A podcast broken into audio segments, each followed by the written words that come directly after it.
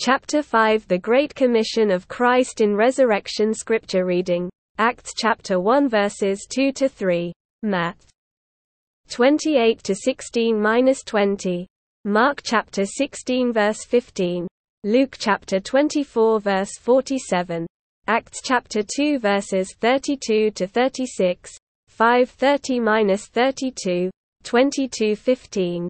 1 to 8 outline the Christ in resurrection, the Christ in his incarnation, to bring God into man, making God and man one. To live in the human life to express God, especially to express the attributes of God in his human virtues, to accomplish the all terminating and all redeeming death to close his ministry in his incarnation, the Christ in his resurrection, through his death Christ entered into his resurrection. To carry out his ministry in the stage of his inclusion. Through all the believers in him as his body to accomplish God's eternal economy. The commission of Christ. After Christ entered into his resurrection from the stage of his incarnation into the stage of his inclusion, he remained among his apostles for forty days to prepare them for carrying out his heavenly ministry in his resurrection. Acts chapter 1 verses 2 to 3. At the close of his forty days' preparation of the apostles, he gave them his great commission, with all authority in heaven and on earth given to him. Matt 28 to 18. The eleven apostles received the Great Commission of Christ not only as apostles but also as disciples. V. 16. To disciple the nations and teach them the teachings of Christ. VV 19 to 20. 2. Proclaim the gospel to all the creation. Mark chapter 16 verse 15. To proclaim repentance for forgiveness of sins. Luke chapter 24 verse 47. To witness a resurrected Christ appointed by God to be the Lord and Christ. Messiah, the anointed one of God, and to be the leader and savior. Acts chapter 2 verses 32 to 36, 530-32. 2. Witness Christ, to magnify Christ, to display Christ, 22:15 to save and gather in all of God's chosen people from Jerusalem through Judea and Samaria and unto the uttermost part of the earth, all the world, all the nations, 1 to 8. Mark chapter 16 verse 15, Luke chapter 24 verse 47. The content of this chapter is much more difficult than that of the foregoing ones. Many in the past have used the term the Great Commission to describe the Lord's charge to his disciples before he ascended. But in this chapter we want to pick up a deeper understanding and application of this term. The Great Commission of Christ is in resurrection. In resurrection is a critical phrase. Christ's commission is found nowhere else except in resurrection. Outside of his resurrection he has no commission. The Christ who gave the Great Commission is the one in resurrection. He is not only in resurrection, he himself is resurrection. In John chapter 11 verse 25 the Lord Jesus said, I am the resurrection and the life. The Christ in resurrection in order to see what resurrection is. We need to see that the Lord's ministry in its history has three stages. This is new light to us. From the Lord. We call these three stages the three is incarnation, inclusion, and intensification. The first stage is the stage of incarnation, from his human birth to his death. In that stage the Lord was in the flesh, but he worked and moved by the leading of the Spirit. First, he was conceived in Mary's womb by and with the Spirit. Matt 118, 20. Then Matthew chapter 4 verse 1 says, that Christ was led by the Spirit to the wilderness to be tempted by Satan. Matthew chapter 12 verse 28 reveals that he cast out demons by the Spirit of God. Hebrews chapter 9 verse 14 says that he offered himself to God on the cross through the eternal Spirit. This shows that when Christ was in the flesh, he was also in resurrection. Christ did everything in resurrection. In John chapter 5 verse 19 and 30 he said that he did not do anything from himself. Instead, he lived by the one who sent him. 657a. This is resurrection. In John chapter 14 verse 10 the Lord Jesus said, The words that I say to you I do not speak from myself, but the Father who abides in me does his works. The one who works when the Son speaks is resurrection. In our crystallization study of John we pointed out that not only his resurrecting of Lazarus but also everything that Christ did was the exercise of himself as resurrection. When he was in the flesh, he had a human part of his being that was not resurrection. Whatever is human is not resurrection, but whatever is divine is resurrection. He was in the flesh, and at the same time, he was also in resurrection. He lived in the flesh, but he did not live by the flesh. He lived by another factor, another source, that is, by the one who sent him. The one who sent him was the Father, who is divine. That divine one is resurrection. Then when Christ passed through death and entered into resurrection, he uplifted his human part into divinity. Romans 1 3 and 4 say that Christ as the seed of David in the flesh was designated the Son of God in resurrection. 2. Designate is to uplift his human part into divinity. In resurrection he was born to be the firstborn Son of God. As the seed of David, he was designated to be the Son of God. Also, through his resurrection we were regenerated, begotten of God, to be the many sons of God, 1 Pet. 1 to 3. Rom. 829. In regeneration God begets gods, who are his children in his life and nature but not in his Godhead. John chapter 1 verses 12 to 13. This is because our humanity has been uplifted, resurrected. Ephesians 2 to 5 and 6 reveal that we were made alive and resurrected together with Christ. Resurrection means to uplift our humanity into divinity, from the level of humanity to the level of divinity.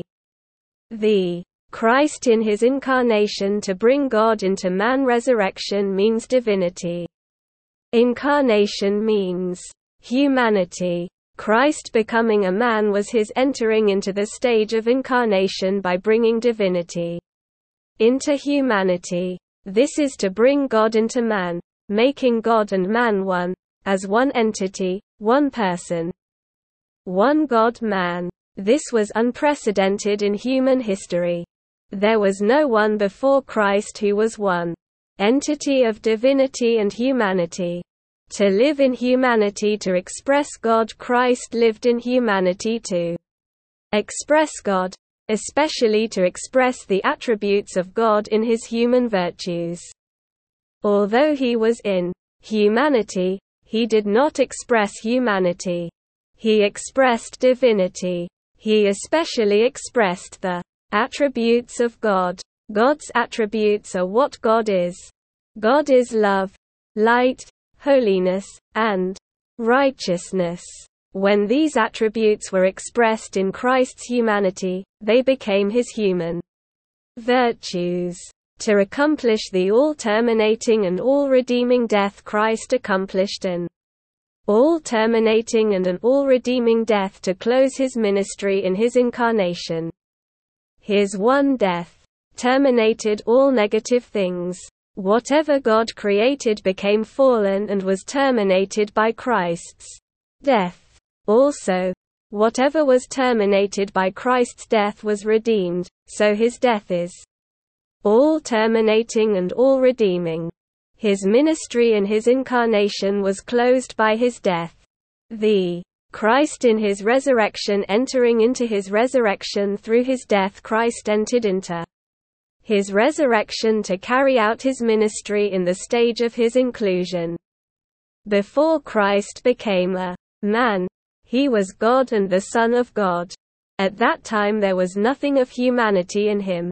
But when he was brought into resurrection through his death, he became all-inclusive. Now in him there is not only divinity but also humanity. In him there is also his death with its effectiveness and his resurrection with its power. Now Christ is not simple. He is all-inclusive. Through his death he entered into his resurrection to carry out his ministry in another stage, the stage of inclusion. This is the stage of Christ as the life-giving Spirit. 1 Cor. 1545b. Through all the believers.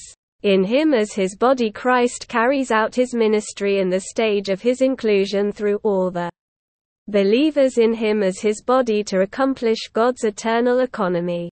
Many use the term the Great Commission, but they do not see that the Great Commission of Christ is to carry out God's eternal economy. Most think that the Great Commission is just to save sinners, to carry out soul winning. Soul winning is the meaning of the Great Commission. But the Great Commission to us revealed in the Bible is not soul winning, to save sinners, but to carry out God's eternal economy.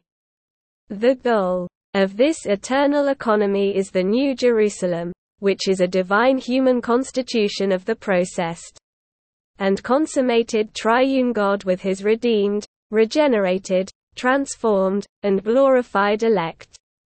The commission of Christ preparing the apostles to carry out his heavenly ministry after Christ entered into his resurrection from the stage of his incarnation into the stage of his inclusion, he remained among his apostles for forty days to prepare them for carrying out his heavenly ministry.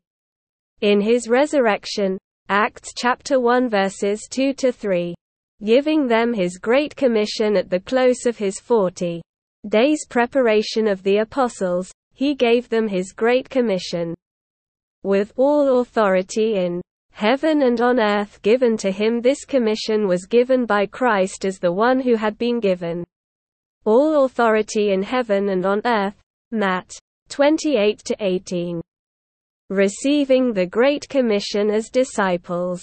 We may think that Christ's Great Commission was given only to the eleven apostles and not to us. But the eleven apostles received the Great Commission of Christ not only as apostles but also as disciples. Version 16. When the apostles received this Great Commission, they were not in their status as apostles. They were in their status as disciples, which is our status. We do not have the apostolic status, but we do have the disciples' status.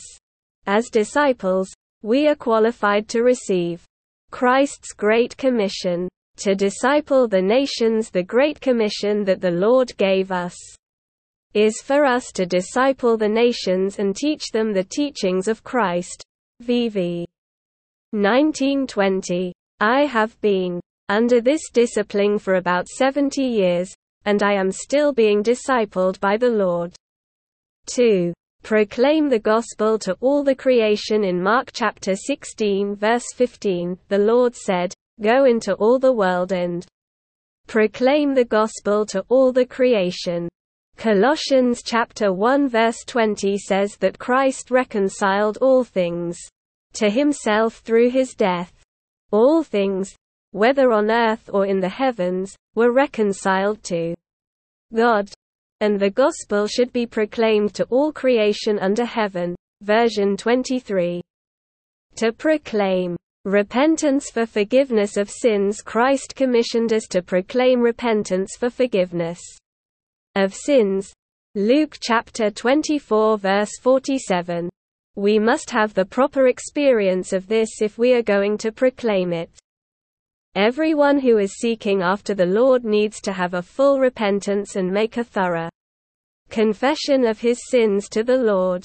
In 1935 Brother Nee was in my hometown holding a conference on living Christ as our victorious life. One day during that conference, I went to the meeting hall.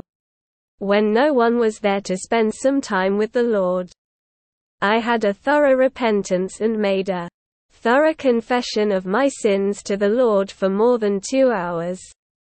After that confession I felt that I was fully released and buoyant.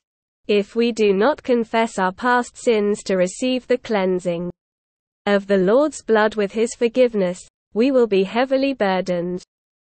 The way to be released from this burden is to make a thorough confession of our sins to the Lord. When we experience such a repentance for the forgiveness of our sins, we will be able to effectively proclaim this to others. To witness a resurrected Christ the Lord has also charged us to witness a resurrected Christ appointed by God to be the Lord and Christ, Messiah, the Anointed One of God, and to be the leader and Savior. Acts chapter 2 verses 32 to 36, 530-32. To magnify Christ to witness Christ is to magnify Christ. To display Christ, 22:15. When people saw Paul, they saw Christ. Paul says that it was no longer he who lived, but it was Christ who lived in him. Gal 2:20a. To him, to live was Christ. Phil 121a. When Paul lived, he was Christ. Our witnessing is to witness that we are the very Christ whom we minister to others. When we are living Christ, all the negative things are gone, and all that people see is Christ. This is a life lived in humanity but expressing a divine Christ. This is to live Christ, to magnify Christ, to display Christ, to show people Christ. To save and gather in all of God's chosen people the Lord commissioned the disciples to save and gather in all of God's chosen people from Jerusalem through Judea and Samaria and unto the uttermost part of the earth, all the world, all the nations. Acts chapter 1 verse 8. Mark chapter 16 verse 15. Luke chapter 24 verse 47. Today's Jerusalem to us is all our close acquaintances. We have to save them, gather them in, and reap them. Those who are laboring for the Lord's interests in Russia are Christ's witnesses at the uttermost part of the earth. The object of our commission is eventually to gain all the nations, the whole earth. To carry out the great commission of Christ in resurrection, we must live the divine life in our human life. We live in the human life, but we do not live the human life. Instead, we live the divine life in the human life. Resurrection means that our natural life has been crucified, has been conformed to the death of Christ. Now we live in the human life, but we do not live the human life. We live the divine life, and this divine life is resurrection. Resurrection means that our natural life is crucified. We have to deny ourselves, to have our natural man, our human life, crucified with Christ. Then we let Christ live in us to be the divine life. Resurrection means not to live our natural life but to live the divine life. Our humanity is then uplifted to the divine life through and in resurrection. Ch. 5.